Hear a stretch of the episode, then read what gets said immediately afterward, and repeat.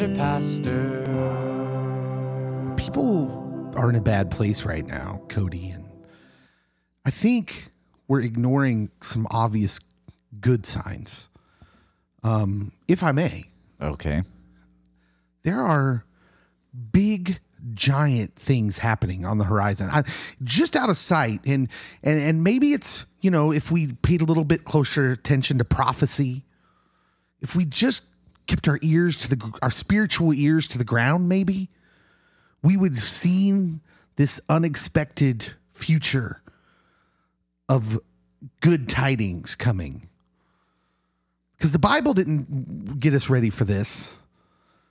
But I'm here to tell you that good days, they are a-coming. And do you know why, Cody? I'm waiting for this one because Bennifer's back! Bennifer! It's happening! Ben Affleck and J-Lo are getting married, my man. I thought you were going to tell me Brittany was pregnant, and I'm like, yeah. Well, that's true, too.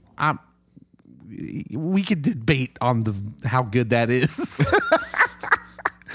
Oh, Brittany. Why'd you have to bring up Brittany? Is Bennifer a good thing? Because not only have we seen it with this combination, this is now the second time, but we also saw it with Jennifer Garner, and here we are. They're older. They're wiser.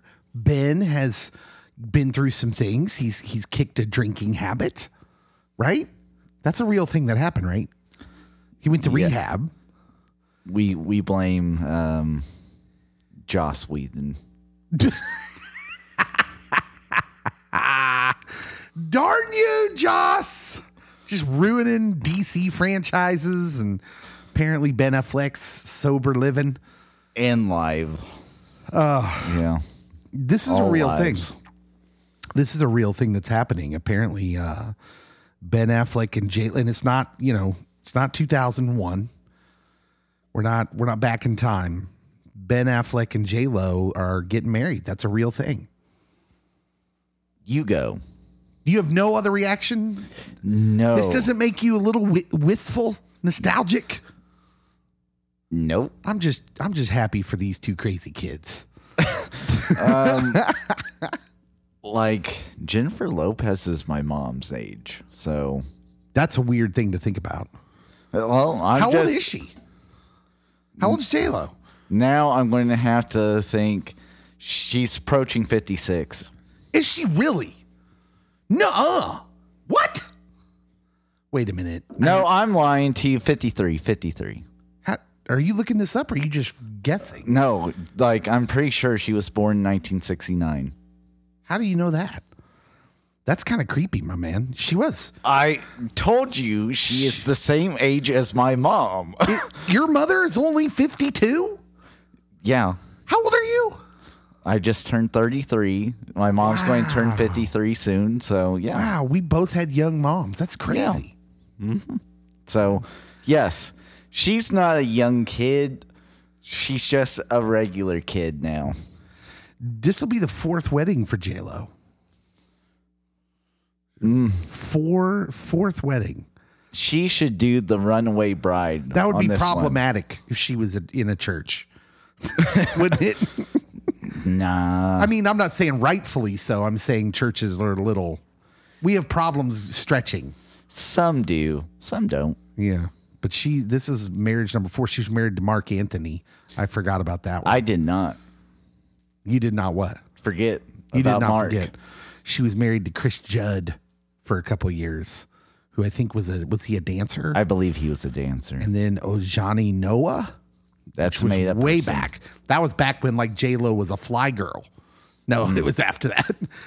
But do you remember that's how J-Lo got her start as a fly girl on In Living Color?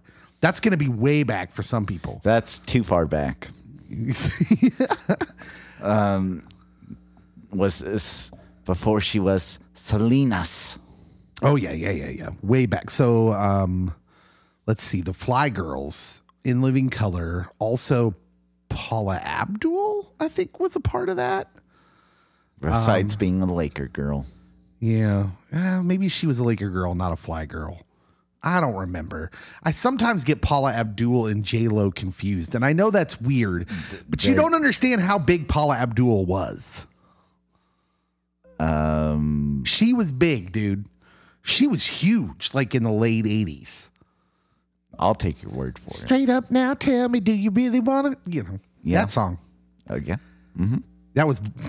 That was way before your time, huh? I do know the song. Oh, okay, good. She was also... Forever Your Girl? She was also Forever Your Girl. Yes. I'm forever your girl.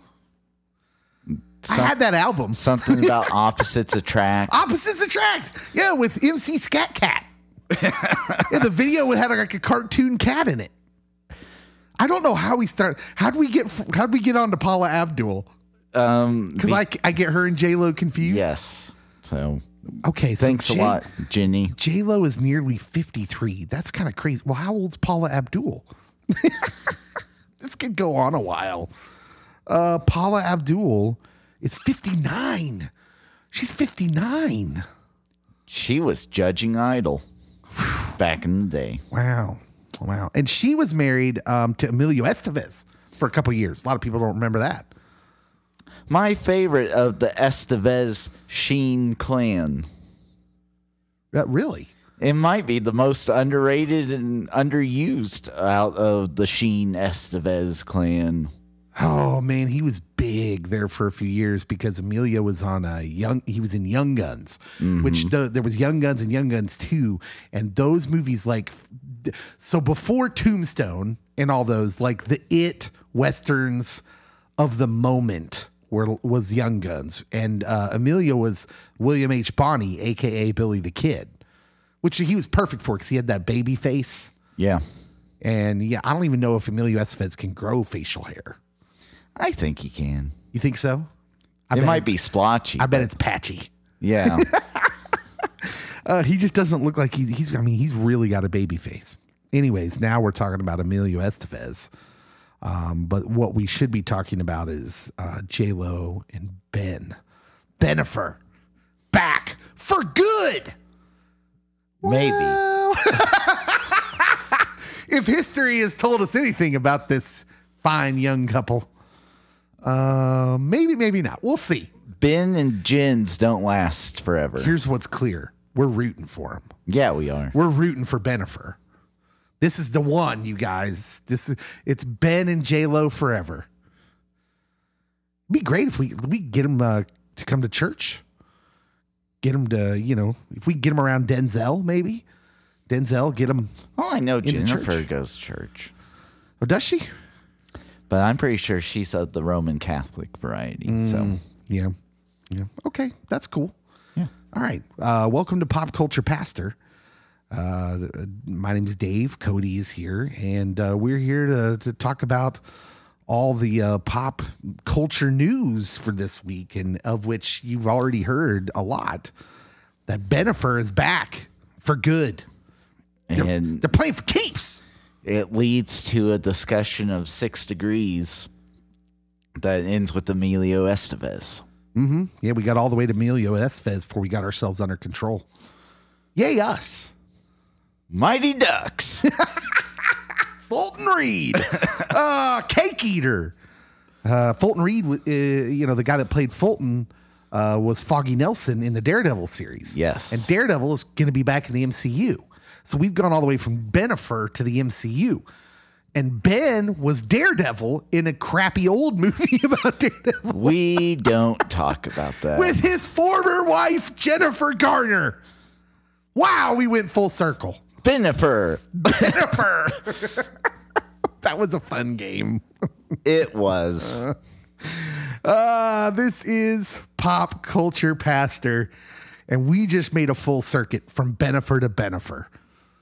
All the Bennifers. 8 degrees of Bennifer. And we're back.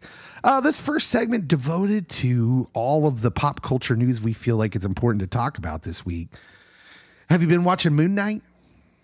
I have not seen the episode that came out this week. Oh, okay. Yeah. So episode 3, I have not seen. No spoilers. Episode 2, I can spoil the ever-living nerd out of that one. Yeah, it's good. The show's good, man. Loosely based on my real-life story. It's so good. I'm really excited the direction they're going with it, with in particular the mental health stuff, like his struggling with the personalities is very interesting and clearly going to be a part of the story moving forward. And yeah, so I won't say any more because I haven't seen this week's yet, which is fine. As we're recording this, episode 3 just came out today. Yeah. The rumor is that episode 4 has got a big twist though, so you better get that watched. Spoilers. It's not really a spoiler. Spoiler. It's not really a spoiler. This is 6 episodes. This is usually where they throw in something big. Well, this is something like the part in Falcon episode 4-ish would have been where in the Falcon Winter Soldier where fake Cap killed a dude. Again, spoilers. That's not a spoiler. Everybody that wanted to watch that has watched it by now. I hope. By the way, I still kind of dig the John Walker character. I'm here for anything with Mr. Russell in it. So, yeah, that's Kurt Russell and Goldie's son. Yeah, the guy that played John Walker. In case anybody wanted to know, we're really ADD right now. We're kind of just we get all over the place quickly. So let's just stick to the news. A familiar face is returning to the National Treasure television show on Disney Plus, and that would be your doppelganger, Justin Bartha. Yeah, Nick Cage's sidekick in the original movies. He played Riley Poole, and my wife, by the way, when I told her that he was your doppelganger, she was incredulous. She was like, "What? They don't look anything alike." Well, it's like you just haven't seen Cody, with a shaved face. I mean, look at this guy. Tell me you don't look just like that guy. Look at that cat. So if you shaved, when he is on top of the roof in Hangover and has gotten his tan. I don't know what you're talking about. I don't watch those kind of movies, sinner. We do bear a closer resemblance. He is a little paler than I. That's true. You have a more of an olive complexion. I do. So, which do we know where that's from? What's your ancestry like? The rumor has it a dash of Cherokee. So there you go. All right. Yeah. That's kind of cool. It is. My great grandfather was full-blooded Syrian. So I've got a little Middle Eastern blood in me. You do. But I don't look anything like that. You don't. I don't retain any of those, any of that genetic in my affect. Yeah. As far as the looks. And I am not an attractive man. That's what I'm saying. Anyways, Justin Bartha coming back as everyone's favorite nerdy sidekick, Riley Poole. He was Nicolas Cage's Ben Gates character's companion in those 2 movies. Often uses comic relief, but the tech guy, too. He was like... Well, you need a tech guy. Yeah, he was the tech guy. If you're looking for treasure, you got to have Riley Poole. I think Nick Cage is too cagey for Disney Plus. Disney Plus can't contain a Nick Cage. I mean, surely he makes a cameo, though, right? There's no way Nick Cage doesn't have a cameo in this series. Well, unless they killed off his character in between time. Okay, do you want me to read you the description of the show from Disney Plus? Go for it. The new National Treasure series focuses on Jess, a young dreamer, dream all in caps, so like an immigrant, right? Yes.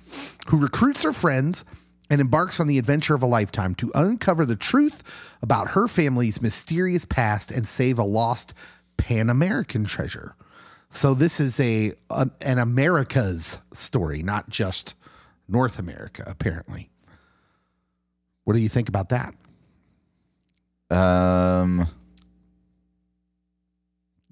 Could be awesome. Where are they going with this? We going Lost Cities of Gold here? I would think you'd have to go south. There's nothing in Canada. Well, that's Pan America. That's probably what they mean. And if she's a dreamer, that immediately makes me think she's either Mexican or Central American, right? Yeah, one of those countries down there.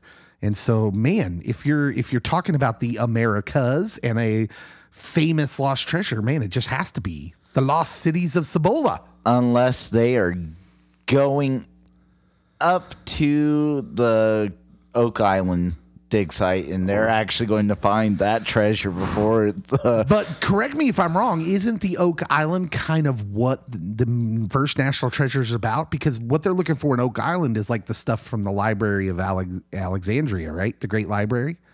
Isn't that kind of what they were looking for in Oak Island? Oak Island, they're looking for either Knights Templar stuff or Viking stuff. Oh, Viking stuff? Okay. Vikings could have stuff there, too. Well, the Knights Templar was what I was thinking of, which would be what the first National Treasure movie was about. So, yeah. They've already done that, technically. I don't know what the Viking stuff is.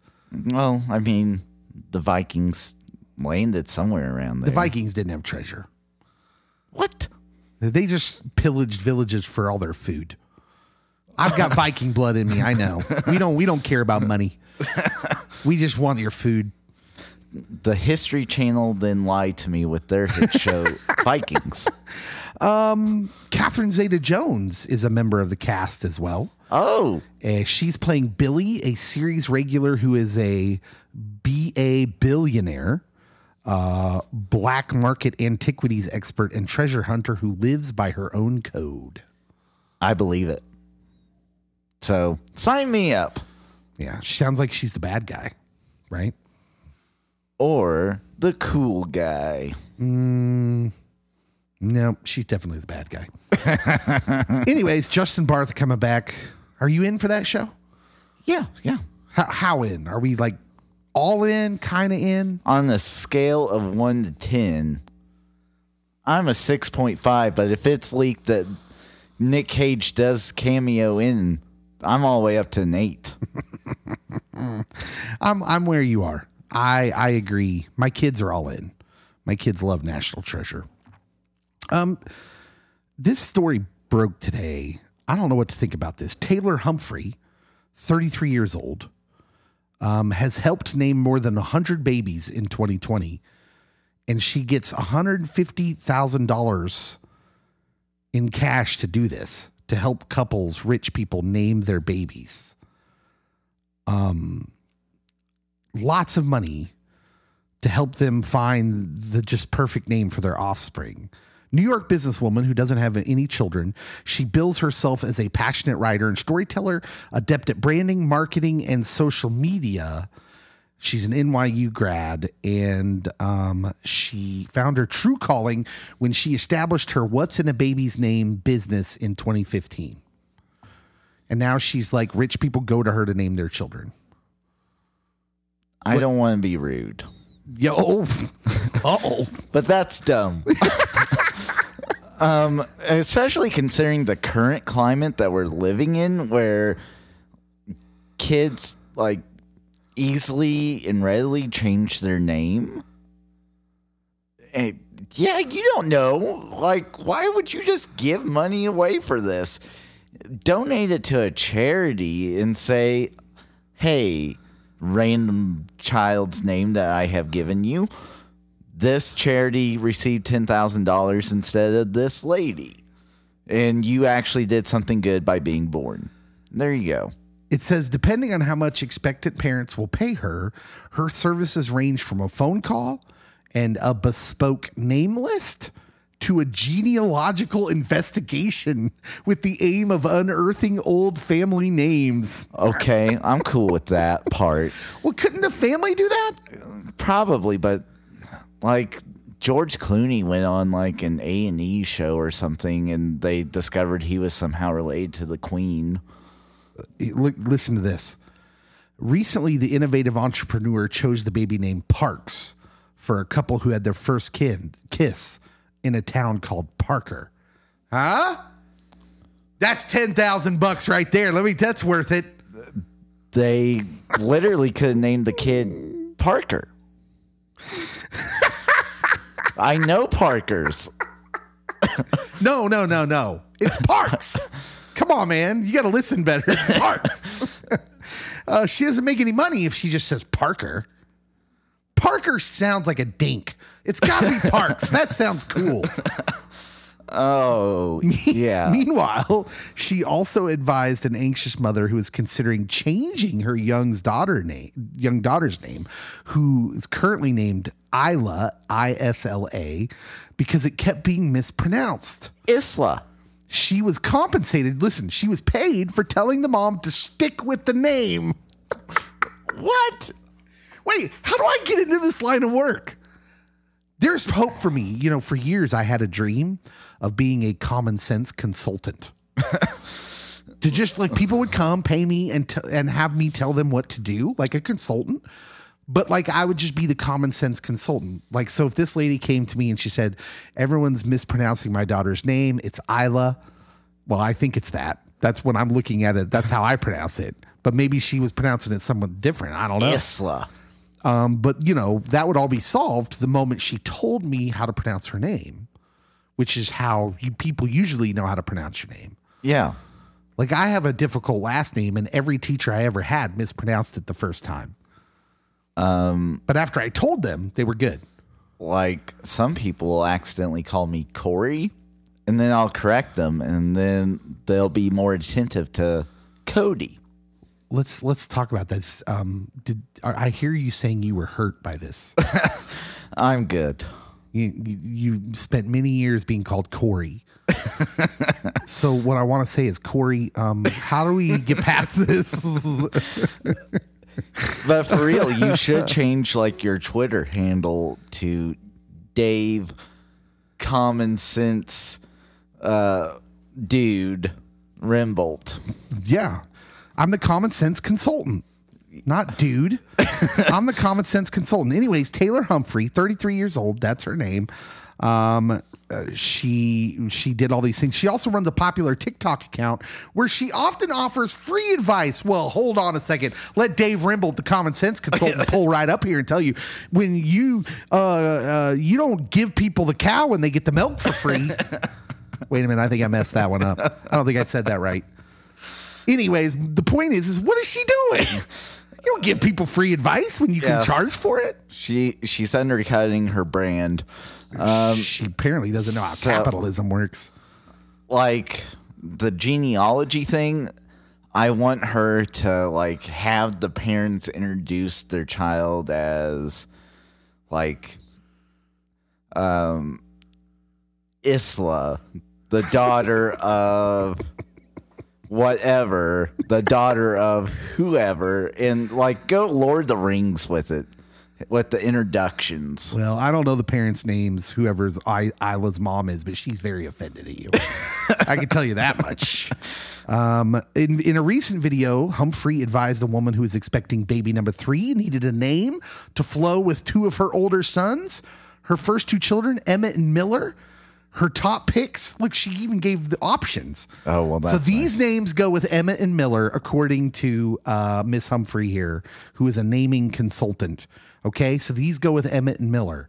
Grady, Wilson, Waylon, and Fletcher. How? Well, you'd have to ask her. I'm not a naming expert because I don't know. They just seem like random names to me. I'm going to go with Fletcher, though, because I always wanted a kid named Fletch. But my wife wouldn't go for it. I wanted to name both of my sons Fletch. It's probably for the best. You weren't allowed to name. Seriously, this is weird, right? What? Isn't naming your children, like, special to people at all? No. Like, how lazy do you have to be like... let's just pay this lady to think of the perfect name for our child. You might as well create a website where you pay 99 cents per a spin of the wheel, and then the wheel spins and generates a random baby name, and then, boom, parents get it at, like, a fraction of the cost of what this lady's charging. What if, okay, let's just make a statement right here. Let's just say pop culture pastor is getting into the baby naming game. We see that as a growth industry. We do. Obviously. It's a growth industry. We're just going to undercut Taylor Humphrey, by just a little bit. We'll be cheaper, and we'll do just as good of a job of naming your children. I promise. someone's kid's getting named Macho. Randy Macho Man Savage Rimbolt would be an amazing name for my next boy child that I'm not having. Spoilers. Oh, yep. So there you go. Professional baby namer. That's a thing that's happening. You're welcome, world. Yes. Wow. Johnny Depp and Amber Heard trial has started. Depp is suing his ex-wife Amber Heard for defamation over a 2018 op-ed she wrote for the Washington Post about surviving domestic violence. Though she never mentioned Depp by name in the article, it was clear that that's who she was writing about, her former husband. And this is, boy, this is already ugly.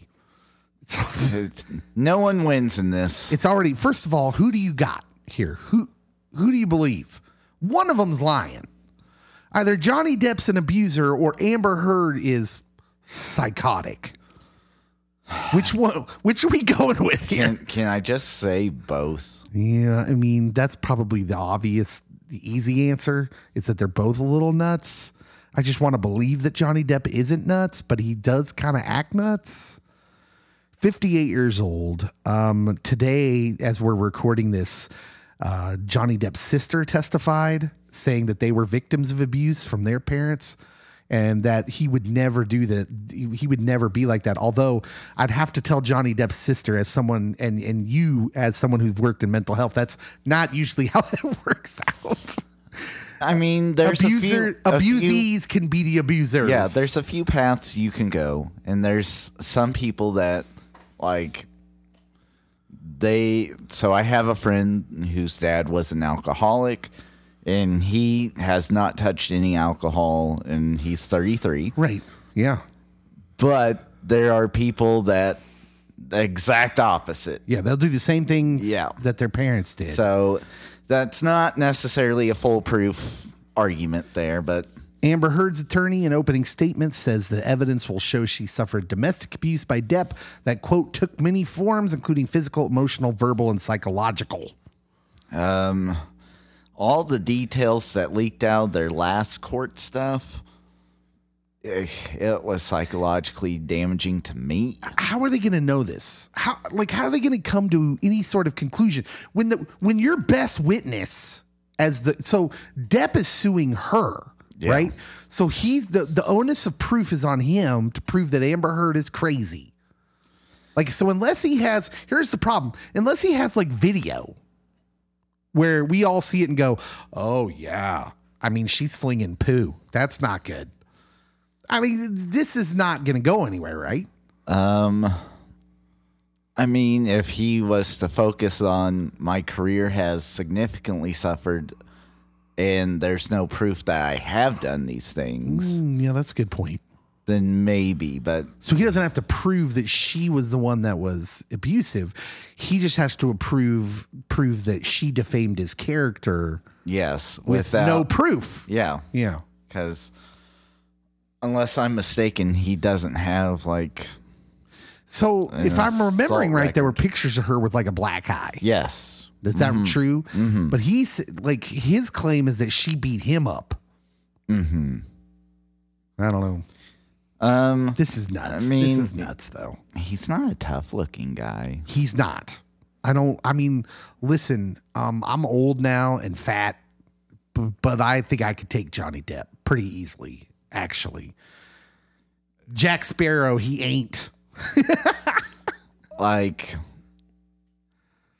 he digs in the sand in that commercial.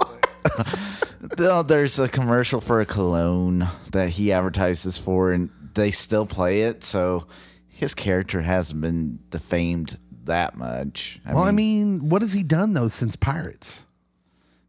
That commercial. All right, let's move on. This is going nowhere fast. There was a lot of talk on social media here in the last couple days about this is crazy. Did you know that Kmart is down to their last 3 stores in America? Yes. Once a retail giant, Kmart down to 3 stores after one closed in New Jersey. There's only 3 Kmarts left. I literally thought they had closed years ago. So there's 3 more than I thought there were. I feel like my childhood is dying. Oh, it's on life support. I feel like I'm having a panic attack, I think. And you have just a few moments to say goodbye. Kmart was the first place I ever had an Icy. That was where they were at, exclusive for a while. You could only get Icies at Kmart. And yeah, you could get slushies anywhere. But the slushie is not an Icy, and I will fight to the death. And if anyone says otherwise, because Icies are just different. Kmart was the first time I had Little Caesars. Little Caesars used to be in Kmart's, yeah. Yeah, so... That's my Kmart memory. Icy's just taste better in Kmart too, man. They just did. I'm not going to lie. The last Kmart I went to, I thought I might get stabbed. So, and it wasn't that long ago. It was like 10 years ago. So a lot of people are remembering the things we're remembering online, by the way. Icy's, Little Caesars, the cafe in general in Kmart. Are they remembering the stabbings? No. Okay. Not many people remembering like what made them famous though, which was the blue light special. Yeah. So you just be in Kmart and they'd be like, they would come on the loudspeakers like, "Woo, it's a blue light special," and they had like this like police light that was blue, and you'd have to find where it was coming from, and wherever that blue light was parked, something was like on clearance, randomly. That is the closest thing in real life to supermarket sweep. Oh, wow. That's a blast from the past. Great show. Might have been my favorite game show as a kid. You can actually get online right now on YouTube and find 30 minutes of Kmart store music from 1989. It was a good year. Someone said, I heard they refused to stock Fresca. That was the beginning of the end of the Kmart empire. Kmart was like, so I remember Kmart when I was a kid too. It was the place you went to when Walmart was all out of the toys you wanted, which was all the time. Because like the toys you wanted were the ones that were popular. Transformers, G.I. Joes. And you'd go to Walmart, man, they'd just be picked over. Nothing but Scarlets left in the G.I. Joe aisle. Lady J's. I don't want no Lady J. I wanted Hawk, Duke, Roadblock. I wanted Sergeant Slaughter. No, all those gone. But you'd go to Kmart, and they would have, well, they'd have GoBots, but let's not talk about GoBots. Those were the fake Transformers. Nobody wanted those, but Kmart had a lot of them. That didn't go well for Kmart. No. They were really good. Anyways, we're mourning the loss of Kmart finally. Are they going to have a documentary special like the last Blockbuster? They should. I would watch that. The last Blockbuster was actually a really good doc, by the way. You can watch it on Netflix near you. Kevin Smith's in it. Yeah, I need to watch that. You told me about that, and I still haven't watched it. Randomly, the lead singer of Savage Garden's in it, too. That is pretty random. It is. Wow. I don't even remember what they sang. What was the biggest? All the hits. No, they had one hit. No, they had multiple hits. Did they? Yes, multiple. I'm going to look that up while we head out into the lobby. I can list off like 3 or 4 songs right now. Let's not. Okay. Let's go out to the lobby. We're going out to the lobby to answer listener questions. We'll meet you there in just a minute.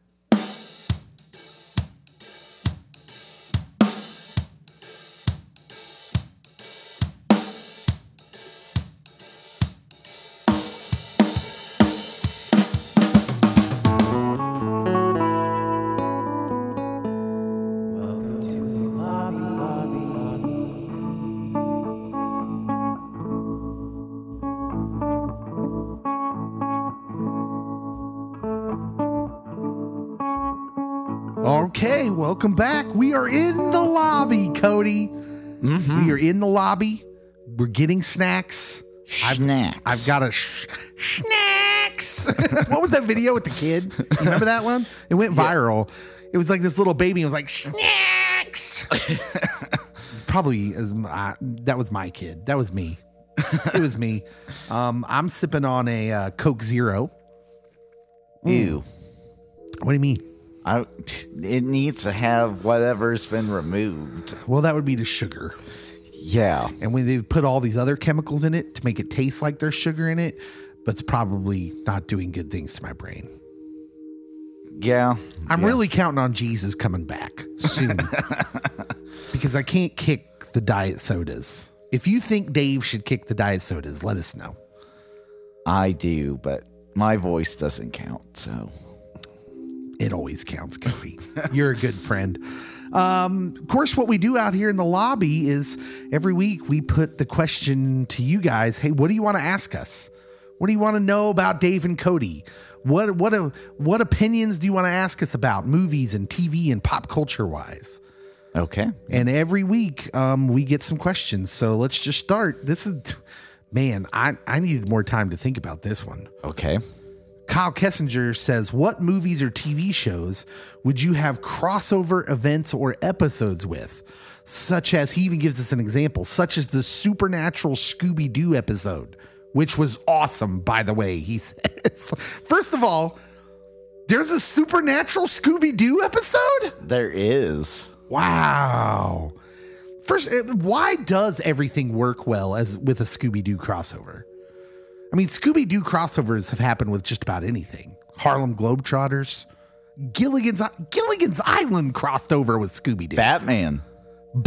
With Adam West. The Adam West Batman. Yeah. I mean, lots of things have crossed over with Scooby-Doo. Why does that work? It's got a talking dog. WWE has, like, recently crossed over. It shouldn't work. On paper, that's ridiculous. But it does. Scooby-Doo's like the king of the crossover. You can't take that away from him. Timmy Hardaway? He's not the king of the crossover. Scooby-Doo is. Exactly. Scooby-Doo has a mean crossover. A lot of people don't know that. He'll cross you up and take it all the way to the rack. You just now figured out we weren't talking about the same crossover, right? Exactly. But yeah. So what would you cross over? Cody, this is hard. By the way, one of my favorites not mentioned was Alf in Gilligan's Island. Yeah, that happened. Alf crossed over with Gilligan's Island, and that was one of my favorite, Marvel Infinity Wars, the most ambitious crossover event in history. Yeah. And then I put the meme of me and then the picture of Alf with Gilligan's Island. Nice. Yeah. Why is Gilligan's Island so good to cross over with? Because it's impossible to happen. Must be that John Denver.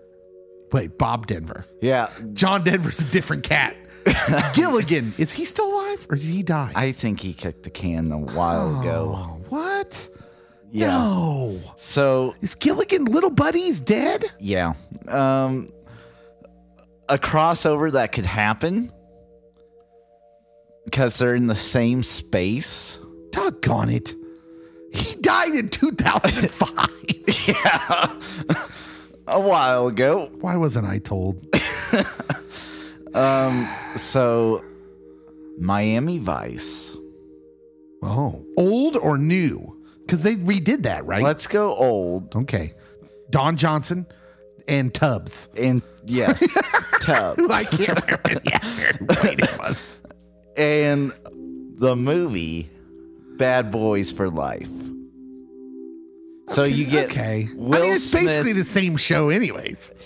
But I think Will and Martin are a little bit more edgy.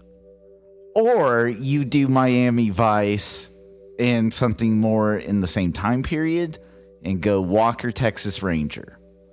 Walker has to go to Florida and then he's just kicking butt, taking names, and runs into these cool cats with their... suit jackets and their t-shirts and okay I like what you've done here. Yeah, I don't know why Miami Vice is where I went to first, but yeah. How about Stranger Things? Okay, with the Goonies. Let's get the Goonies in some real action, some supernatural action, and see how they fare. I don't think it's going well for Sloth and the gang.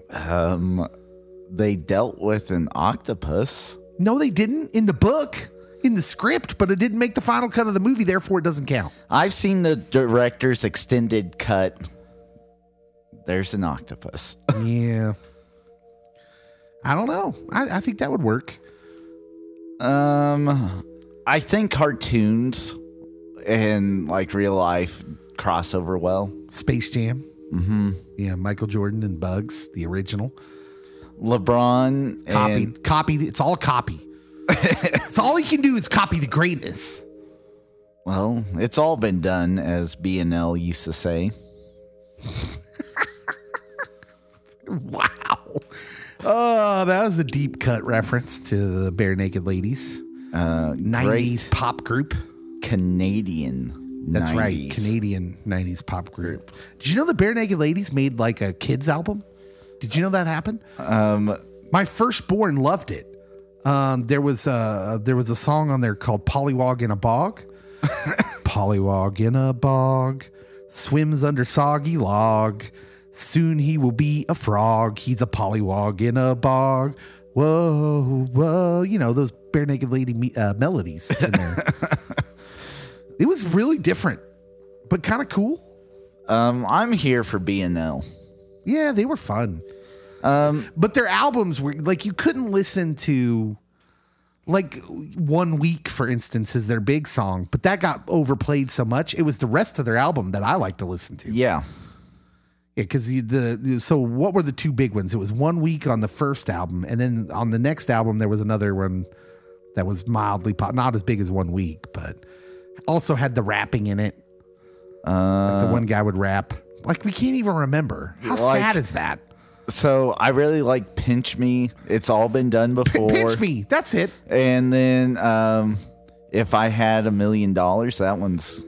Oh, see, now, but then you're going classic because that was before they blew up, yeah. Really. So, yeah, if you go way back, Be My Yoko Ono was a great song. Just fantastic song. You could be my Yoko Ono. Oh, no. What were we talking about? Crossovers. The Barenaked Ladies could have crossed over with Scooby-Doo. Yes.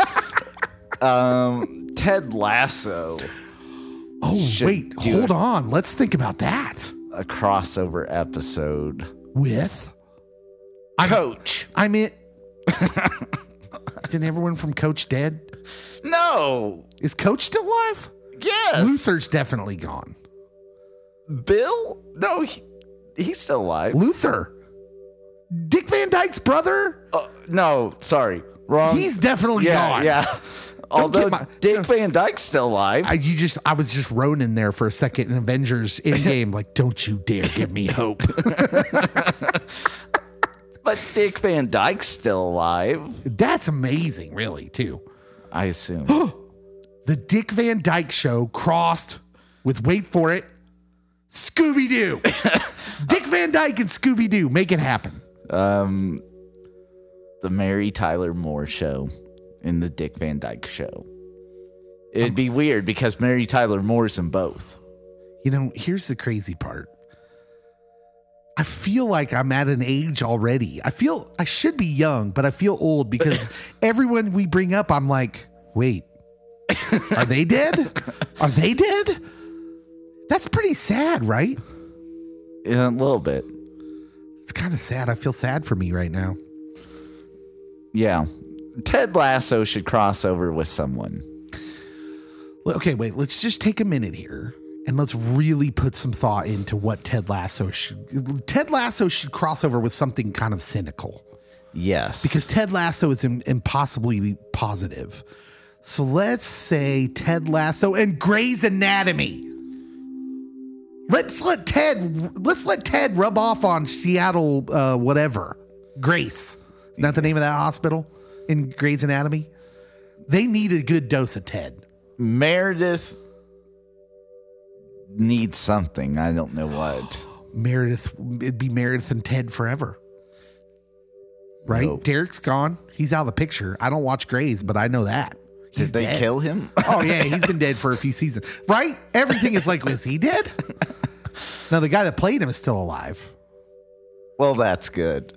Yeah. The dude from Can't Buy Me Love, that movie in the 80s. So, new show I have not seen. Patrick Dempsey, that's his name. Yeah. That show you were wanting to watch on NBC, was it La Brea? Oh, La Brea? Yeah. Ted Lasso and La Brea? I was going to go Lost. Well, okay. They go down the hole in there, like where the island is. Well, what about Ted Lasso and Lost? What about Lost and Scooby-Doo? Kyle, this should be a whole episode. I don't know if we can answer this question. I feel like next week I'll have way better responses. It's such a big question. Yeah, we didn't get to look at these questions as long as we normally do. Yeah. Because we had to record tonight, and I put the post out there late. So we might revisit this next week in the lobby. So this one's a partial. To be continued, Kyle. Sorry, Kyle. Thanks for the question. We need to put more thought into it. Also, apparently I need to watch the Supernatural Scooby-Doo crossover. I probably need to watch Supernatural first. Yeah. Yeah, I didn't watch Supernatural either. I know it's about like two brothers, right? Who hunt supernatural things. There's ghosts and stuff. And somehow Lawrence, Kansas figures into that. I know that part. You're spoiling it for me. So. Oh, well, it's like not every episode. I think it's just maybe their parents were from there. Rock Chalk Jayhawk. That's right. I just hit the microphone. I just got so excited. Because we're national champions. Anyways, next question. And we're all dying to know this one. Okay. If you've been listening to the podcast. Lauren Allen wants to know, what celebrity does Cody's dad look like? Okay. And again, I look nothing like my dad. He's already offering disclaimers. Is your dad going to be upset with us? No. It's not John Knotts. If you look at me and you think, well, he doesn't look anything like this celebrity. You're right. I don't. Cody takes after his mom. I look like my mom. Right. It is breakout star of 1883, Tim McGraw. Oh. I have been places and people have come up and been like, I know you're probably not, but are you Tim McGraw? That even happened here once. In Chanute. Yes. In our little town in Southeast Kansas. My dad's from Chanute. Next time I see your dad, I'll be like, Mr. McGraw, I loved Indian Outlaw. That's amazing. I never thought of that. Yeah. I think you're kind of right. And again, I don't look like my dad. So if you say... It's too bad you don't. I know. There are worse things in the world that get mistaken for Tim McGraw. Exactly.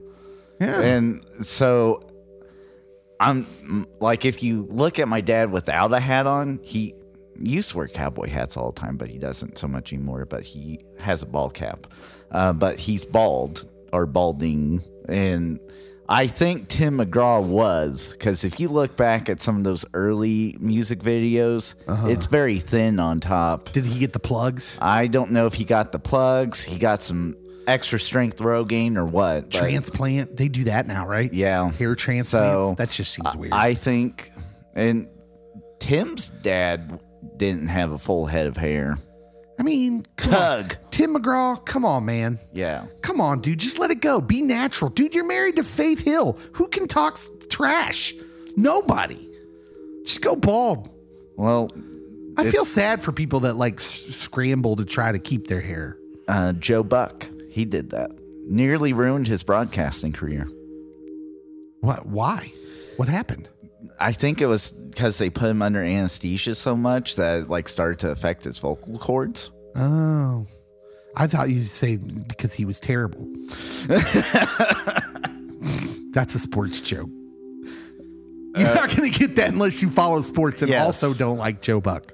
especially if you're from the Kansas City metropolis area. Yeah, he's not popular here. No. People don't like Joe Buck. It was because of those World Series we were in.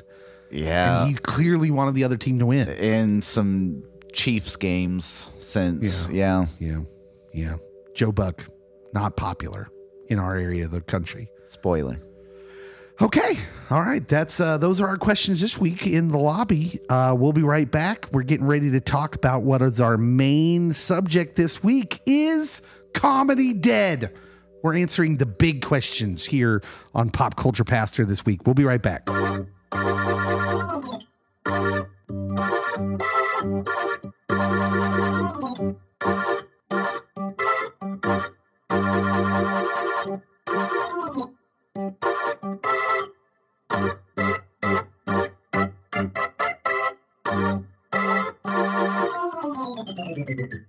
Welcome back. It's Pop Culture Pastor, this week's pod. Now, it would be fair to say that this is kind of still reacting to the Oscars incident. We're not going to talk a lot about it, but this has kind of dredged up this this thing that's kind of been we've been kind of wanting to talk about this for a while, and now it's almost impossible not to. And it's this question: is comedy dead? Is comedy dead? We talked about this extensively when, you know, as it pertains to the Chris Rock, Will Smith situation, because Chris Rock made a dumb joke, but in an environment where the history of the Oscars is kind of this roast atmosphere. And your friend Amy Schumer wasn't allowed to make a joke. Well, her joke was far worse. I know, but she wasn't allowed to make it, so. I mean, going by, you know, the things, what we have seen, I can only assume that if Amy Schumer tells that joke, someone's going to walk up on stage and hit her with a safe. Like drop an anvil on her head or something. It's like her joke was way worse. And way more insensitive. Yeah. And she was complaining, like none of that made sense, because she was complaining about how, oh, I just am so triggered, and we're all so emotionally rattled because of Chris Rock and Will Smith. And then she says, and then I didn't get to tell my joke making fun of the lady who died in the Alec Baldwin movie. What? Yeah. Are you serious right now, Amy Schumer? Anyways. Amy was. So this is a fair question. Should I look at Amy Schumer's non-told joke and be like, that's ridiculous, Amy Schumer? Or should they let her tell it? I don't know. This is the question we're going to try and answer. Yeah. Because Chris Rock told a joke. I still don't think he was directly aiming it at Jada Pinkett Smith's alopecia. I think he was making a reference to she shaved her head for a long time and she's buff. Yeah. So, with that question in mind, I think that I would say that comedy's more on life support. Mm-hmm. And that you can find different types of comedy in different places. I mean, if you are wanting to just be out there and to like go super dark, make fun of everyone, everything. Oscar's probably not the place to do it. So for Amy, I will say, wrong venue. Well, it's surprising that Amy Schumer was their pick. Like Ricky Gervais ain't ever coming back to the Oscars, right? Or Golden Globes, whatever it was he was hosting. Oh, was that what it was? I mean, tomato. His comedy is dead, right? Although he's still out there making it. Mm-hmm. Chappelle ain't ever going to host the Oscars, although that would be amazing if he did, but he would never do it. Yeah.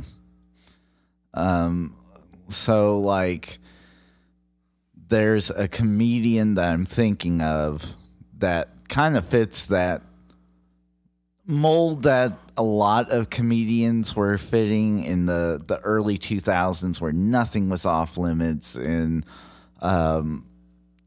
more dark, more edgy. His name's Anthony Jeselnik. And although he goes to these dark places, it is super creative. Like, there's usually a twist, and if you're not like expecting it, it's kind of startling, but like it's so absurd that you kind of laugh. And like, so there's a way to do comedy intelligently, and where it's like, okay, this dude's a jerk, but he's not canceled. I mean, South Park is still on the air. South Park's still on the air. We talked a little bit about Trey and Matt, the creators of South Park, here in the last couple pods.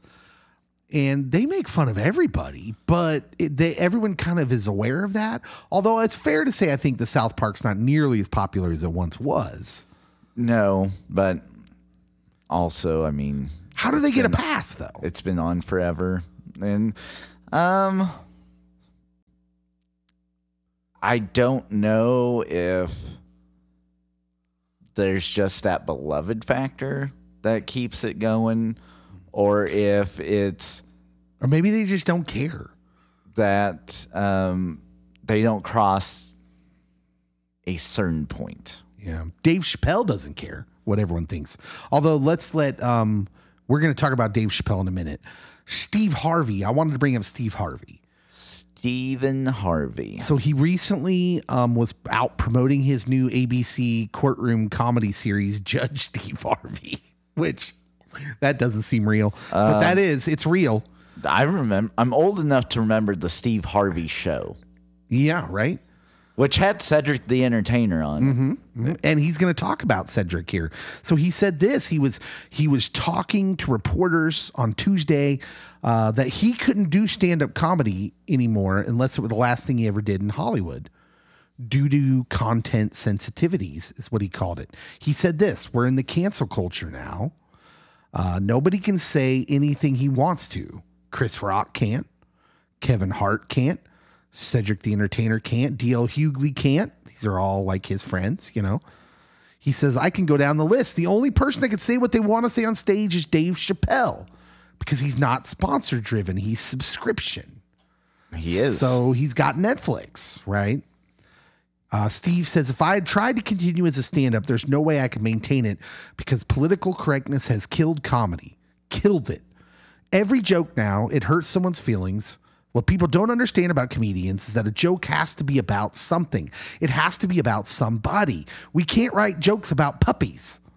The joke can't be about trees. Some of these jokes have to be about people because that's what the most interesting topic is." And he says, "So if I came back, I'd have to wait till I'm done, and I'm not done yet." And his last comedy special would be called "This Is It." And that's the end of his quote. Now, what I want to ask you is comedy dead? This is the question we're answering. He says, "We can't make fun of ourselves anymore." Can we make fun of ourselves? I think, again, there's certain venues and streams that you can do that, because there's other comedians that are Dave Chappelle-esque on Netflix, but they're not as popular because they're not as good. Where like the comedians he listed off are top-notch comedians, very creative individuals. I think that... So Kevin Hart got fired from the Oscars, remember? Yeah. Because they dug back in his history and found that he'd made a couple of what people thought were homophobic jokes. Yes. They weren't current. They were old. Is that fair? I mean, I don't know if I would have fired him, but I definitely would have had him address it. Okay.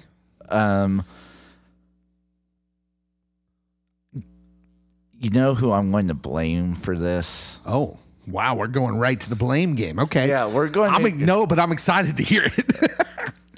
Al Gore's wife. Tipper Gore. Yes. You're blaming Tipper.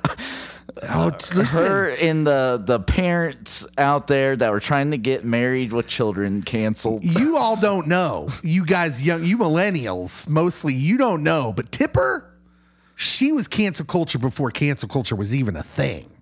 So she went all over the map. Rock music, married with children, gangster rap. Although we can all probably agree that gangster rap could have been toned down a little. Yeah. It was problematic. So I think like the worst qualities of that survived and mutated down to where we're at now. Although somewhere Tipper Gore's in her secret lair going, this is what Al had planned when he invented the internet.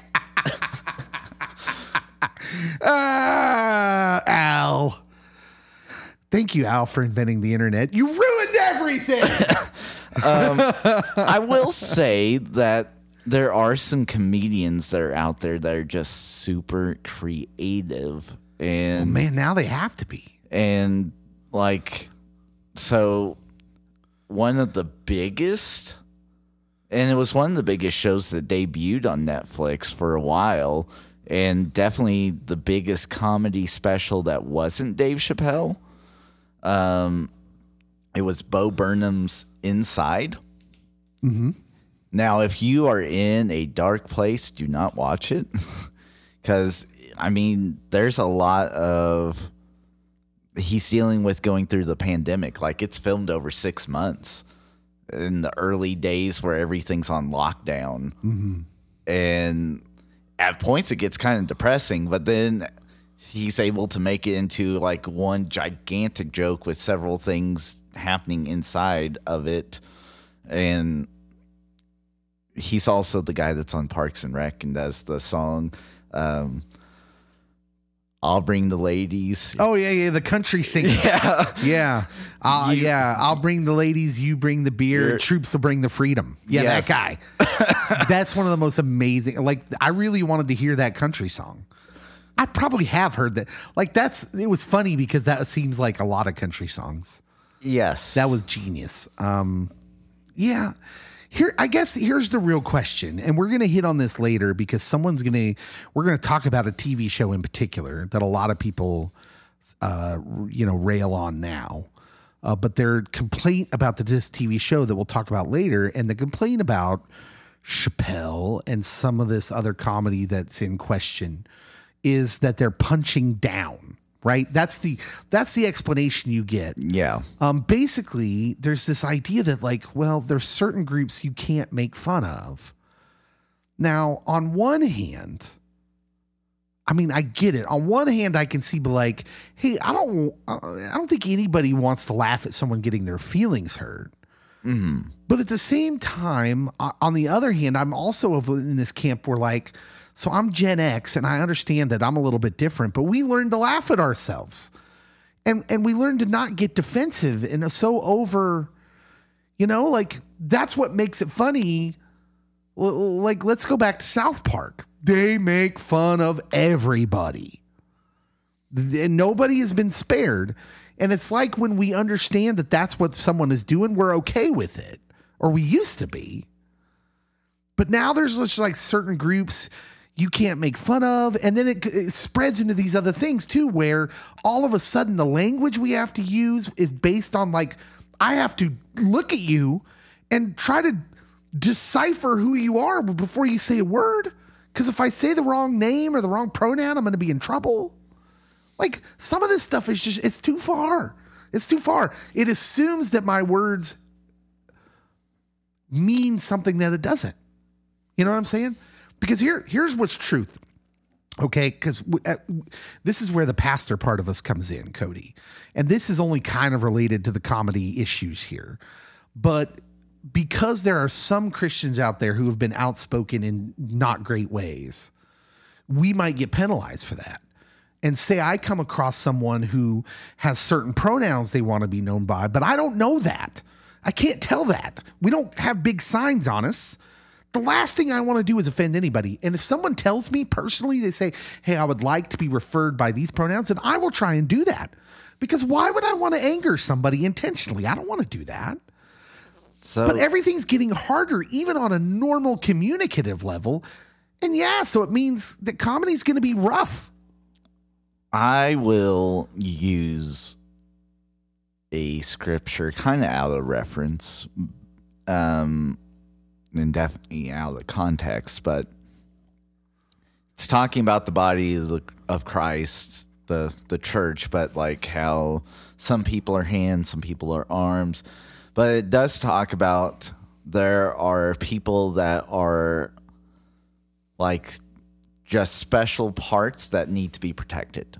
Mm-hmm. And so, yes, I do think that there are groups that if your whole spiel is just going after this group and quite literally punching down, yeah, you deserve what's coming your way. Would you say that Chappelle punches down? No, I would not. But if you just listen to sound clips, you might think that, because usually it's an ongoing joke. You need the full context of Dave Chappelle's whole bit. And if you just hear like the short 2-minute spiel and miss where he circles back around at the end, and it paints this huge picture of, holy cow, he's a great storyteller. Mm-hmm. You're going to miss out on that.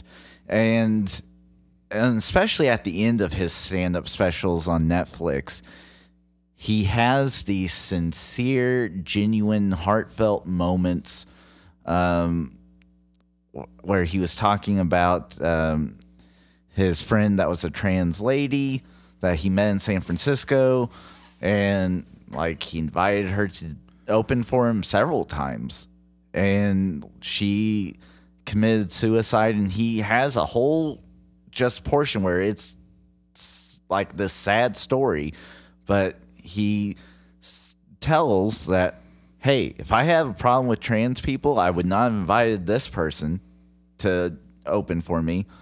I love this person. I love this person's daughter. I care about people. And like, especially on an individual level, so often we get caught up within grouping, and grouping's okay, but at times it's quite lazy.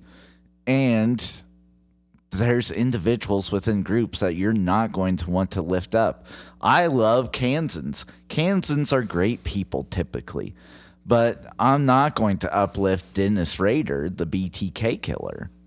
And you might say, Cody, that's an extreme example. And you'd be right, that is. But there's definitely other groups within the great state of Kansas that I'm probably not lifting up too high on a pedestal because there's a lot of flaws. Shockingly, we are flawed people. And so, yeah, you can't just say, well, everyone in this group is tremendous and yada, yada. No, there's some bad apples within the group because life happens. You don't know how everyone's brought up. You don't know all the circumstances. And so if you don't like comedy, I would say just don't turn it on. That would be the short answer to fix the problem. Mm-hmm. Is, okay, if you don't like it, don't watch it. And I know that's kind of what has escaped us, right?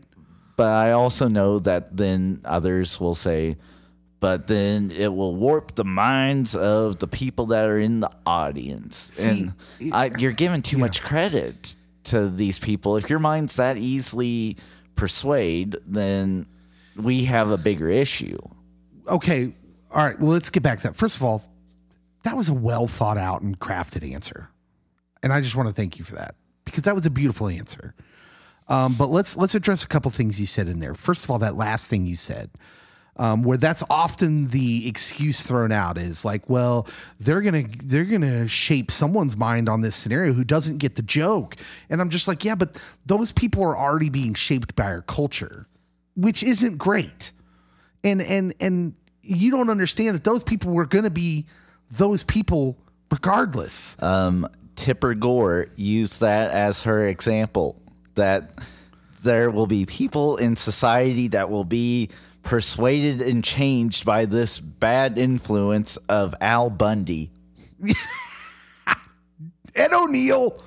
But yeah, I have a major problem with that, because it basically we're trying to take the onus off of us as individuals and say, no, the problem is material. So we do this with a lot of things. We do it with government. We do. Right? So it's capitalism's bad because All the rich people are greedy.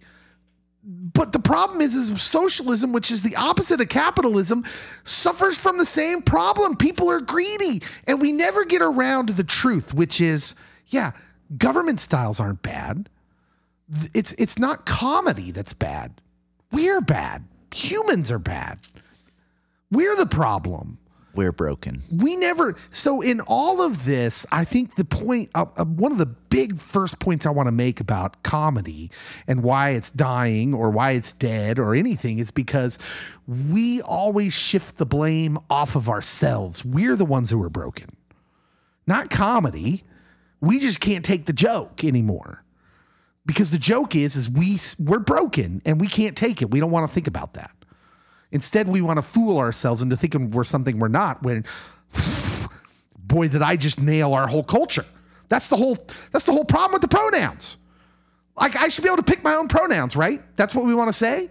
Mm-hmm. And look, again, I want to make very clear, I will call you whatever pronouns you want me to call you. Okay? Why? Because I love you as a person. Because I value humanity. Okay? But I'm just going to say this. Pretending and duping yourself into thinking you're not a broken individual, that you're perfect, that you're quote unquote a good person, it's not going to do you any favors. We got to stop pretending. And I feel like our culture is big into this pretending thing right now. And if you say that, you know, deep inside of you is this or is this, and I know it doesn't reflect that on the outside of my body, but deep inside is this, then I will try to honor that in whatever way you want me to honor it.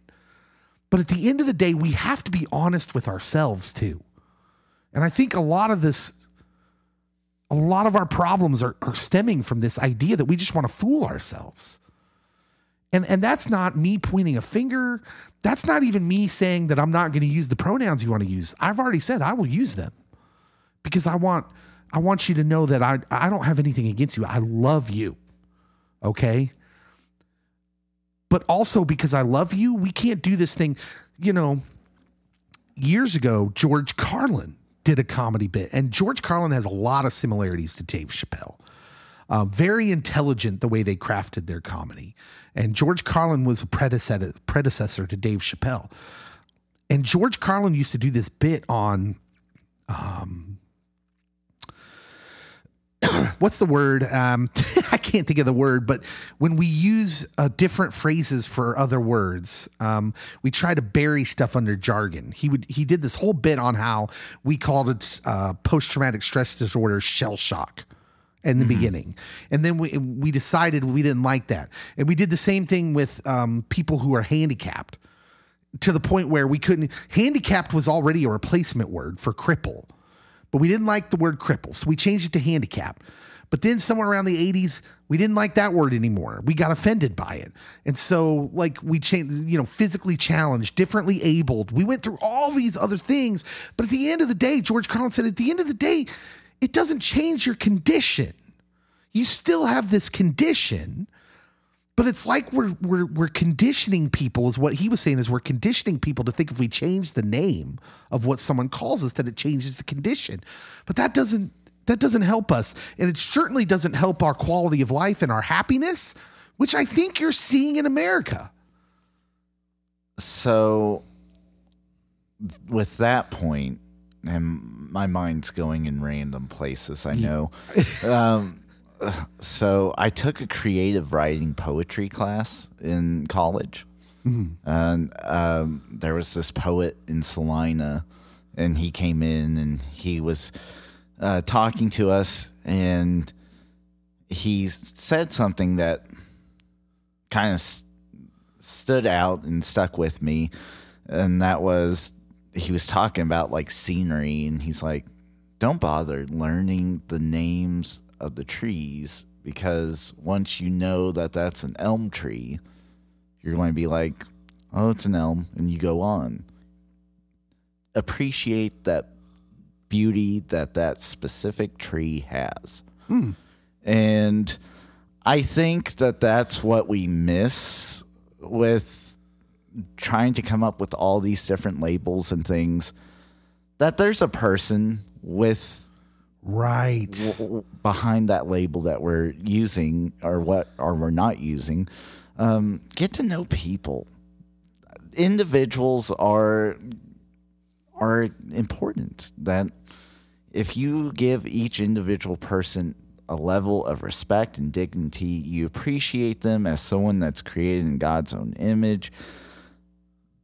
The demeanor around your community, your livelihood is going to change.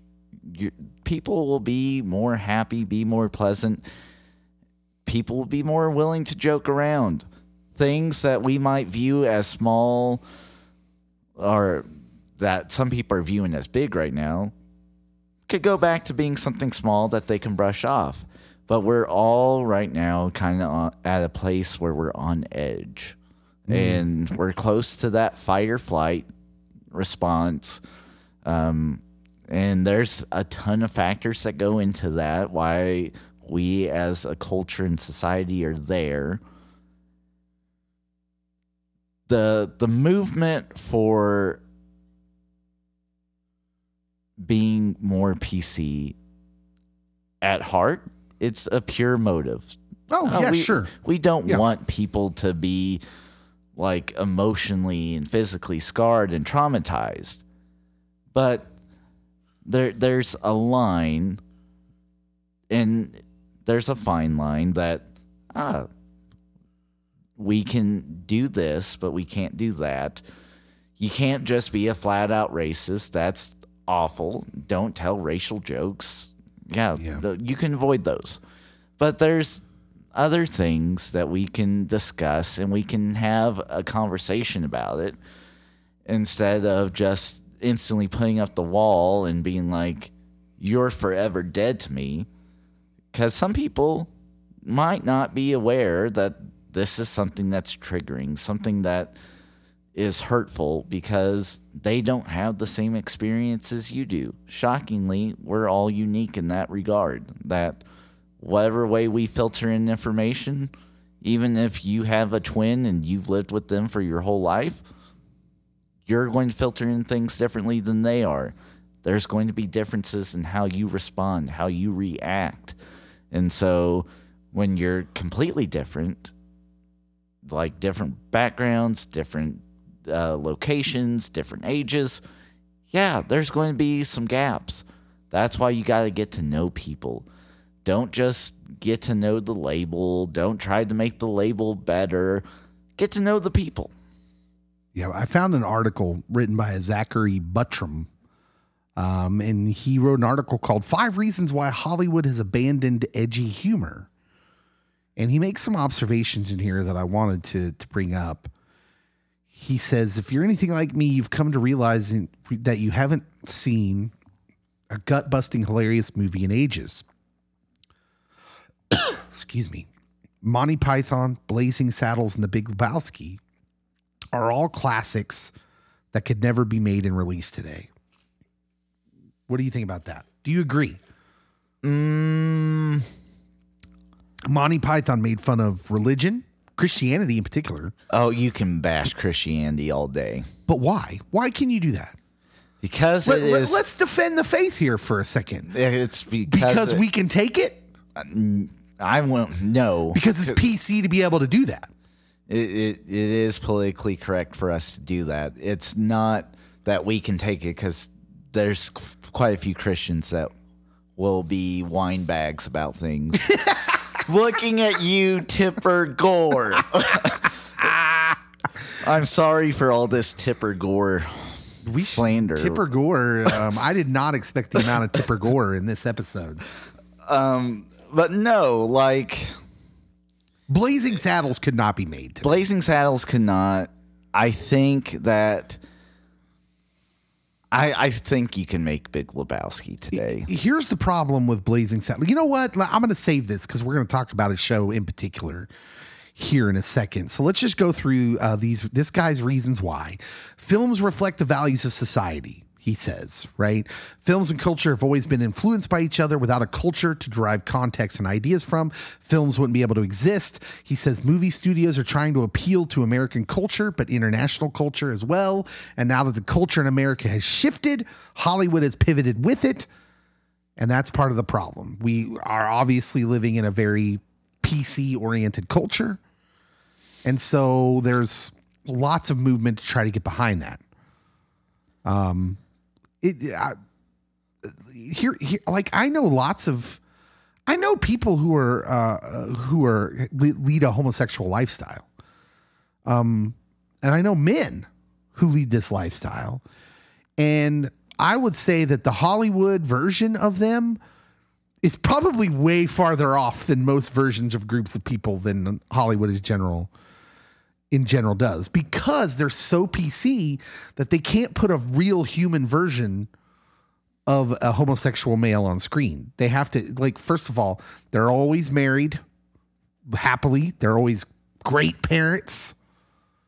Like, yet, you know, your average white male on TV who's a parent, usually not a great parent.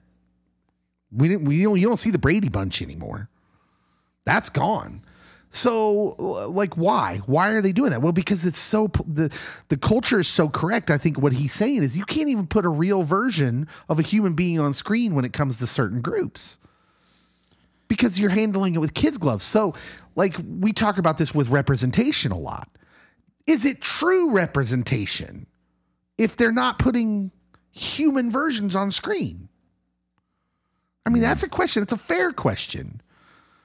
And I think Chappelle kind of hints at that sometimes with the LGBTQ community. He says, hey, I'm fine with the people like that. He has friends, he says. But if we can't talk about real and the brokenness in us, and see, I think part of the problem is if we can't look at ourselves and recognize the brokenness in us, then how can we ask people out there to not be broken? Like, how are we going to say, hey, you can't do that, don't be broken? Like, we're not even recognizing it in ourselves. That's a recipe for disaster. And that's kind of where we're at, is I'm the only good person in existence, and I'm asking you bad people to not be bad people. Well, that's not fair or correct. Yeah. Although, the further we get into this article, the further I'll break from what this this author's point of view is. Yeah, he says politics have influenced movies, which I think is fair. Yeah, I won't disagree. It influences movies and television. Comedy was sacrificed for superheroes and blockbusters. I don't know that I agree with that one. Yeah, I'm going to say false. No, yeah, it's like, it's too, everybody wants to bash on the MCU, say they've ruined movies. Like, no, we just kind of like it because it's lighthearted, it's cotton candy. Everything's too serious now. And I've watched quite a few movies that aren't MCU or DCEU movies. Like, literally, when the pandemic hit and they shut down theaters, the movie that I was going to go see was A Quiet Place 2, which is not a comedy, but it's a different style of movie, mm-hmm. and it doesn't have any superheroes in it whatsoever. I think that comedy went from kind of like, in the 90s, there was a lot of Adam Sandler and Jim Carrey. And you can kind of classify those movies as dumb, stupid humor, whatever. And then 2000s, a lot of Will Ferrell, in which it doesn't really change that much.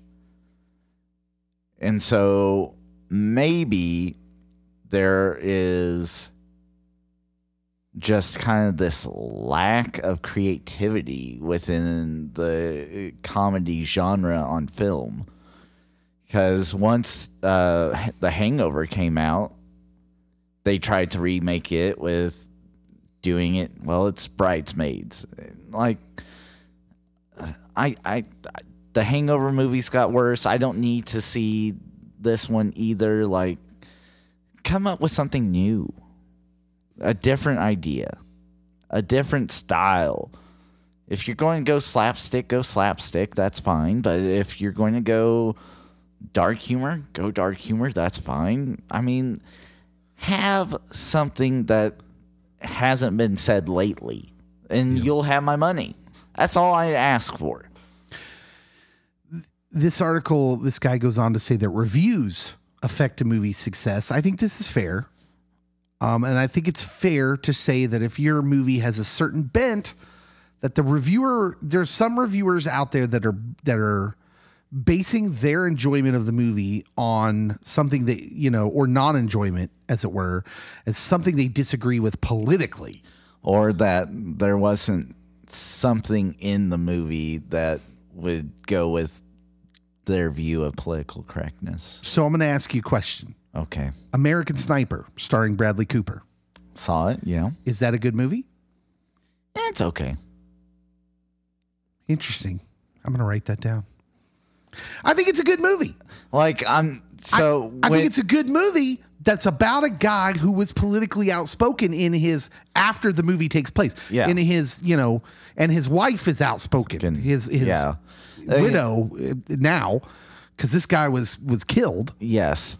I'm not saying like it was bad. But for me, it's not like Oscar worthy, even though I don't care about the Oscars. It's not Citizen Kane. That's what I'm saying. Like, I'll watch it. I hear what you're saying. Yeah, like it got a 72% on Rotten Tomatoes, but I bet if this same movie came out now instead of 2014 when it came out, it would get a worse Rotten Tomatoes score because some critics would not like it just based on the widow's activity as an outspoken someone in politics, who she was for a little while. She's not really anymore, but for a little while they were on Fox News a lot. Chris Kyle was a favorite kind of a while of like Glenn Beck. Mm-hmm. He was on those kind of shows, and I'll bet this movie doesn't get nearly as good of critic scores if it comes out now instead of 2014. And I guess I'm just offering that up as like, yeah, that point is correct. I don't think you can trust all reviews anymore. Basically, it's, you know, there were some people that were saying Eternals couldn't be judged correctly because there were some things conservatives wouldn't like in it. I think that we get too caught up with what the stereotype of this group or this group would like, because I know several conservatives that were not bothered one iota by the movie Eternals, and I do know several liberal friends that were bothered by was it the first one or the second one? It might have been the second one. Borat 2. If that's the one where he goes into a synagogue. Yeah, it might have been. I didn't see the second one. So, I saw the first one. I thought it was funny. So he went into a synagogue and he had on like a devil wings and stuff. So if you don't remember that from the first one, then I'm going with it being the second one. Yeah, it must be the second one. But he talks to someone that survived the Holocaust. He himself is Jewish. Yeah. But he talks to someone that survived the Holocaust and does so in this costume, does so in a joking manner. Well, he's playing a part. Yes. But it's being played like a documentary. And this lady's really a Holocaust survivor, and it's really happening. She's not in on the joke. Yeah. Right. And yeah. She died not too long after the movie was completed, and her family has been very outspoken about it. And even though there's several moments in there that my more progressive friends would love, kill him for that. Okay. And which I'm like, I wouldn't do that. Like, I as an individual would not go up, especially once you found out she's a Holocaust survivor. You stop the joke like right there, and you're like, okay, we'll go a different angle. Listen, Sacha Baron Cohen, who is the Borat, yes, he's a comedian that has a certain style. This is again like, is comedy dead? I think if we're canceling Sacha Baron Cohen, who would be a liberal, you know, supporter, Oh, yeah. I mean, I think he's pretty progressive, but you have to understand the context of the joke, right? Like, he is in fact Jewish. So he's not making fun of, he's playing a part. He's playing a character. It's a joke, right? It is. And I understand why. Listen, I didn't see the second Borat. It's because, you know what? It's not for me. Sacha Baron Cohen's comedy is not for me. Okay? And that's okay.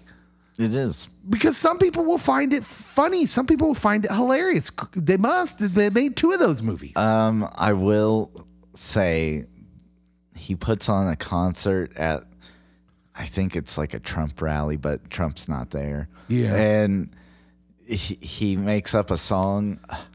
I laughed way too hard at it. And so, but there were people that were offended by that portion. And I mean, you could go down the list. There's people offended by Rudy Giuliani was made to look like he might be a pedophile. And I mean, like, people on both sides of the aisle had issue with it. I don't know if anyone was quote unquote outright canceling him, but there's definitely people that have disgust with him, even though very outspoken politically. There was a documentary a couple years back called No Safe Spaces, done by comedian Adam Carolla. Him and several other comedians talked on it. It was a documentary. Tim Allen said, we have to be modulated, and I'm a little worried about it, a little alarmed about the things I cannot say. I do it anyway. That's what Tim Allen said. Kevin Hart is in it. It mentions, it kind of goes through the whole Oscars thing. Dave Chappelle, Shane Gillis was fired from Saturday Night Live before he even started, after he made some bigoted remarks on a podcast that that went public. And but by the way, and it works on both sides, because it also talks about Kathy Griffin. Yeah. Whose career has been non-existent since she did the photo shoot with her holding the fake head of President Trump. This is true. So it's not just a liberal cancel culture or a conservative thing, because Kathy Griffin was victim of it too. Yes. Which, listen, I can sit here and criticize how, you know, holding up effigies of, you know, presidents who are still alive and in fact serving. But at the same time, I'm like, I'm not so offended by it. I think she should never work again. I mean, like, now we have, you know, Let's Go Brandon signs in people's yard, which is super disrespectful to the sitting current president. Apparently, we just don't care about that anymore. Like, I'm from a time where we wouldn't have done that, no matter how much we disagreed. So I think this will be where I say, this is the proof that comedy's not dead, just because there's certain things that you can go all in on. When Trump was president, you can go all in on Trump with half of the people. When Biden's president, you can go all in on Joe Biden with half the people. It's a weird time. So I don't get that. We call for respect and honor for certain people and label it as equality, but then other people, they can go kick rocks and it's all good. So I think that we need to get to a place where equality is everyone's on the same playing field, the same level ground. There's certain things that, you know, are going to be completely taboo, off limits. You don't go near them, but there's certain things, go for it. You got this. So I want to mention this article that appeared in the Daily Iowan. That's where I go for all my comedy. Back news. In 2019, written by a Peyton Downing, who is a columnist for the Daily Iowan. I don't know if he's still there. Shout out Peyton. Digital media columnist at the Daily Iowan. During her sophomore year, Peyton worked as an opinions columnist before serving as opinions editor. Oh. So this is a college newspaper, apparently. for the University of Iowa. Oh. And she says in this article that comedy isn't dead. It's just evolving. She says this. Some is.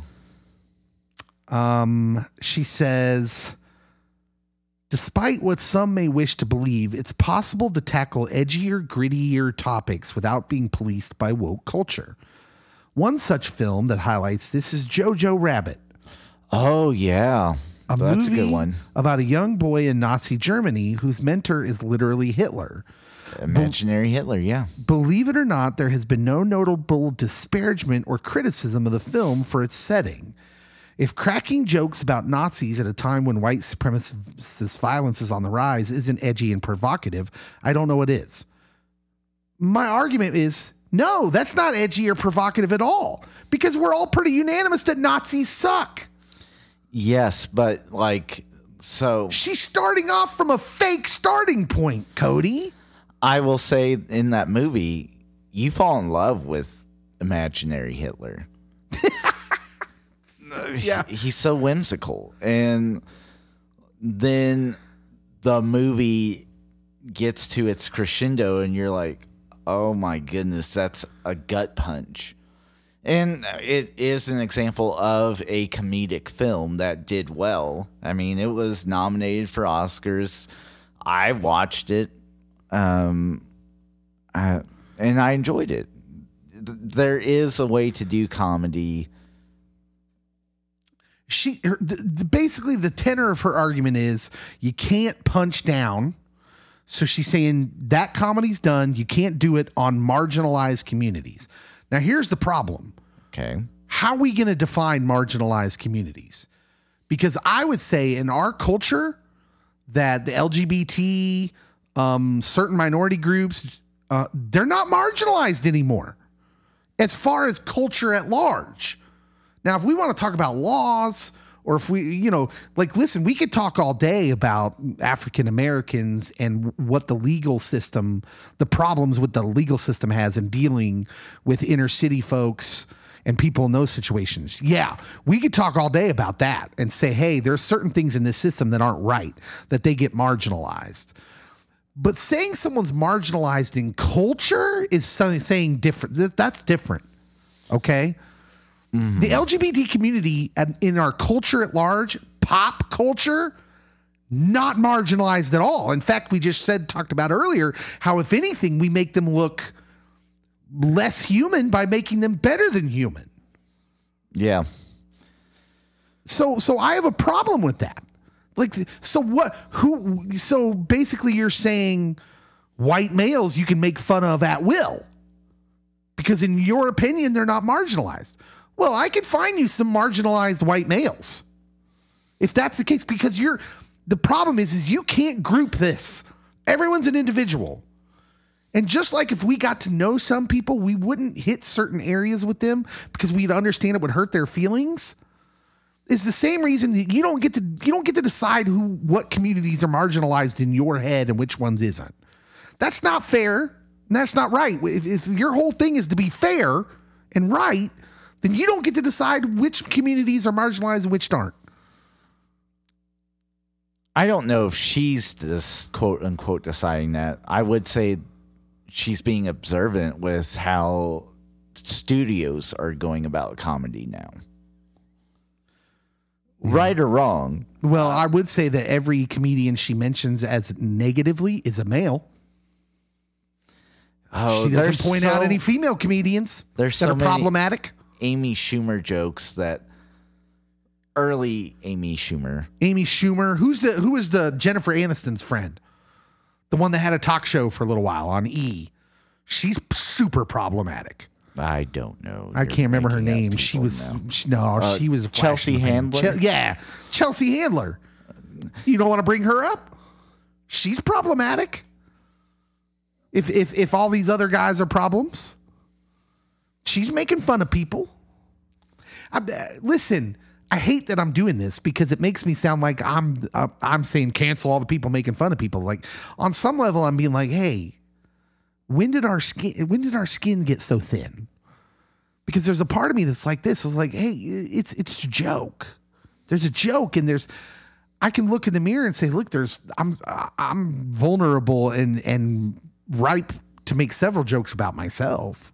I'm overweight. If some comedian gets on stage, and I'm at a comedy show, and they start making fat jokes, do I get to be mad at him? Or do I get to look in the mirror and say, hey, you know what? I've made choices in my life that, you know, regardless of whether they, like, look, I could get into my personal history here and say, yeah, I'm an emotional eater. I do it to give myself comfort. I've fallen into these traps, but I understand that it comes from a place of my own brokenness.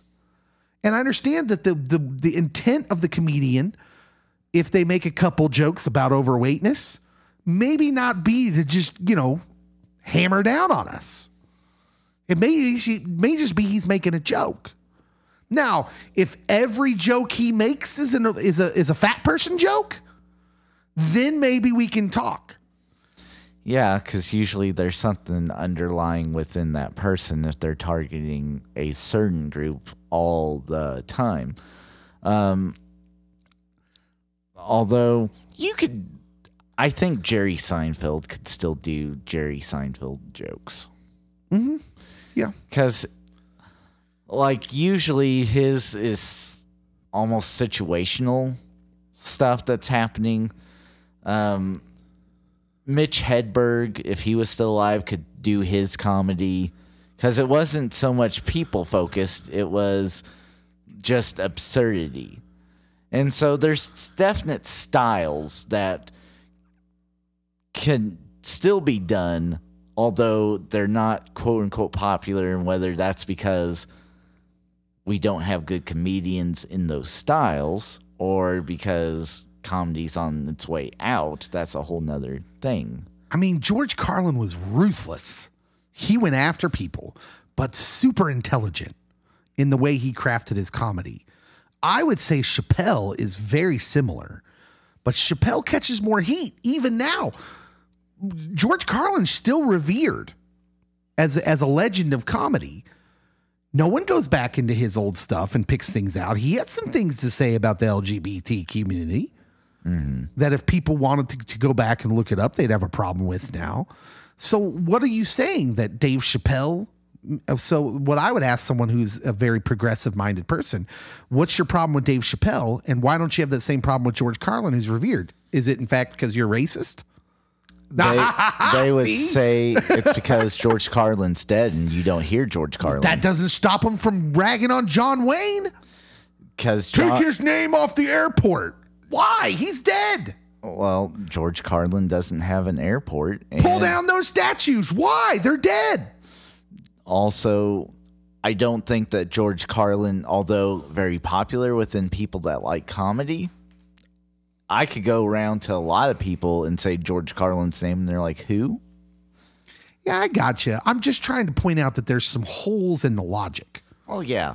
And then, I mean, people don't grasp that there's nuances to this and that. Yeah. They're if we're about having conversation, let's have conversation. I think the nuance thing is right. And again, now that I've gone through that spiel, let me say again, I don't want to hurt anybody. I love people.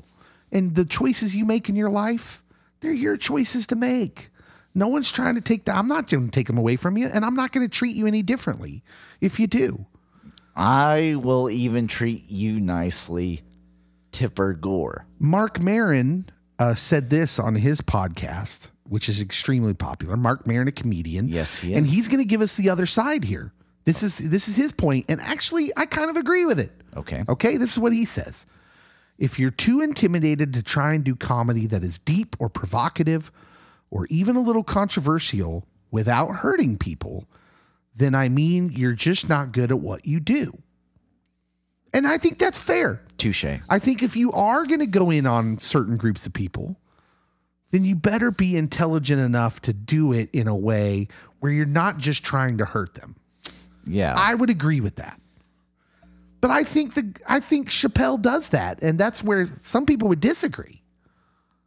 I think if you can get to a certain level of comedian status where your name is at least somewhat acknowledgeable within the current society, that you probably are a more intelligent comedian. That there's something that you have, an insight that people are like, I can dig this. Let's talk about Friends. Oh, you went with a different show than what I was expecting. Let's talk about Friends, because Friends seems to be a lightning rod that encapsulates this pretty quickly, because Friends isn't as old as some of the other shows. So, like, if we talked about Blazing Saddles, for instance, as a movie, that's older, even older still. And so I wanted to pick something that wasn't separated by as much time.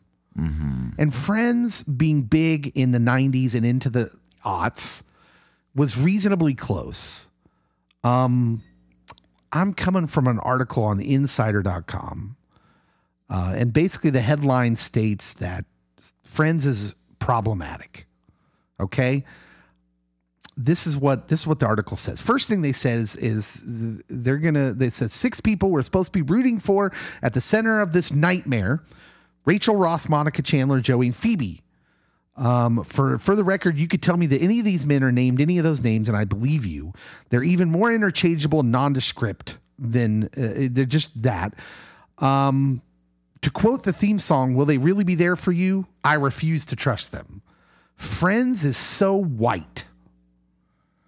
That there's a YouTube rap video dedicated to discussing the few black actors with speaking roles in the series.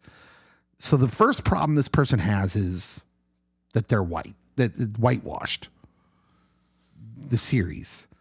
Well, shockingly, if you go to New York City, there are different ethnic neighborhoods still. Mm-hmm. Yeah. Still. And shockingly, most people tend to be of the mindset birds of a feather flock together, stick together, whatever you want to use. And so it's not surprising that a group of white guys and white ladies are quote unquote friends. They go all in on Friends. The show making the jokes they made at the expense of gayness or queerness, and transgender. Chandler's dad is a transgendered person on the show. Oh, yeah. Mm-hmm. Played by Kathleen Turner, which they also had a problem with because it was a woman. It's supposed to be a man pretending to be a woman, right? Mm-hmm. I shouldn't say pretending, because that's not the right word. Someone will get mad at me for that. I'm sorry. I don't know what the right vocabulary is. A man who is now a woman, living life as a woman. A man who transitioned into a woman. Yes. Although, on the show, he's just a drag queen, which is not that. It's just a man who's dressing up as a woman. Yeah. Correct? Yeah. Okay. So, and that's the butt of a lot of jokes in that story. Poor Kathleen Turner. She has a raspy voice, and you're if anyone should be upset, it should be Kathleen Turner. That you get labeled a man. They make jokes about that. There's also a lot of gayness jokes between Chandler and Joey in particular, because they're close friends. So a lot of jokes are made at their expense. Here's what I'd say. I think when you look at this, most often the thing you hear is the friends are awful. They're awful people. And if I can compare it to Blazing Saddles for a minute, which is full of racial jokes. But in Blazing Saddle, you understand that the racists are racist. That's the joke. And that the black sheriff is like breaking racial stereotypes. The black sheriff is the smartest dude in the movie. Very much so. And all the idiots think he's the idiot, right? Because they're racist. The movie's literally made by a Jewish guy, Mel Brooks. Mm-hmm. Okay? I would say the same thing about Friends. You're not supposed to look at the Friends and see them as perfect people making fun of LGBT people. You're supposed to see them as flawed. They're flawed. So I would say it's a time capsule of the 90s.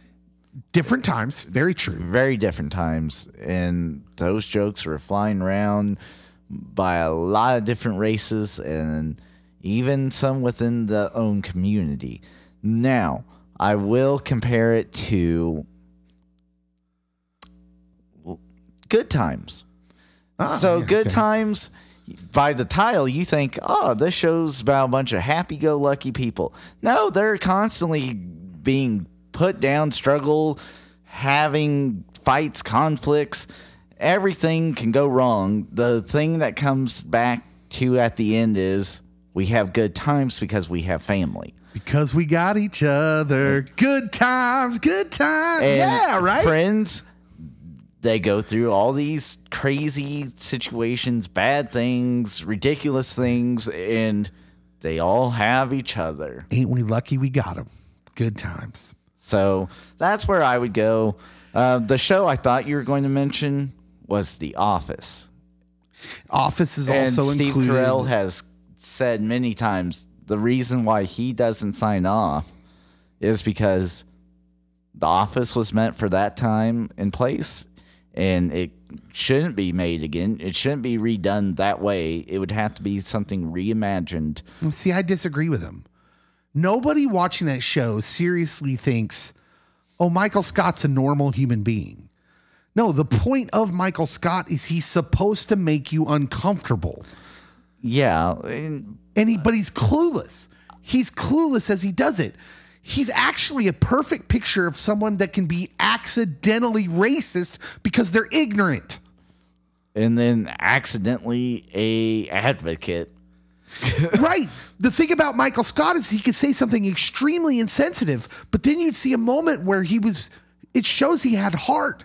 He has a heart. He loves people. Like, this is the part it kills me. Steve Carell, you're wrong. I'm going to lean on the side of Steve Carell. I think it would morph. It wouldn't be the same old shtick. I think maybe not. It would have to change with the time frame because there's some very dated things that are happening within The Office and some things that Michael Scott would not be doing today that like a 35-year-old guy would not be doing today compared to what a 35-year-old guy would do in the early 2000s. My question is, should it be dated? Because it hasn't been that long. Or have we gone too far? Well, because I would say that's a little bit of both. Like, maybe there's some things that are dated, but maybe we've just gone too far too. Because again, we're over seriousing everything, right?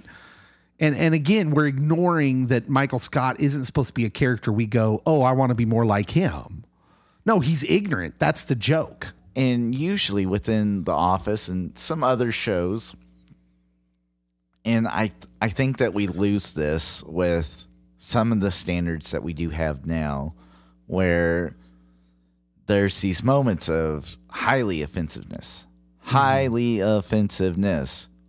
But at the end, there's like this redemption moment or this education moment of, aha, see, this is not what this community's like, or that is hurtful, and I'm sorry. And like, you see these moments within The Office and other shows that it allows for an actual story to unfold. It's not just a one-liner and it's done.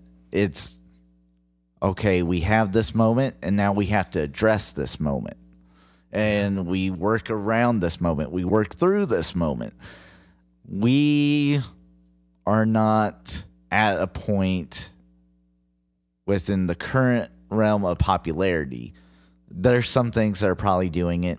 You just either don't think of it instantly because it's not that popular or it's not happening in the big enough screen. But we're at this place where we can't really work through things. Mm-hmm. It's too heavy. It's too real. Let's not go about that.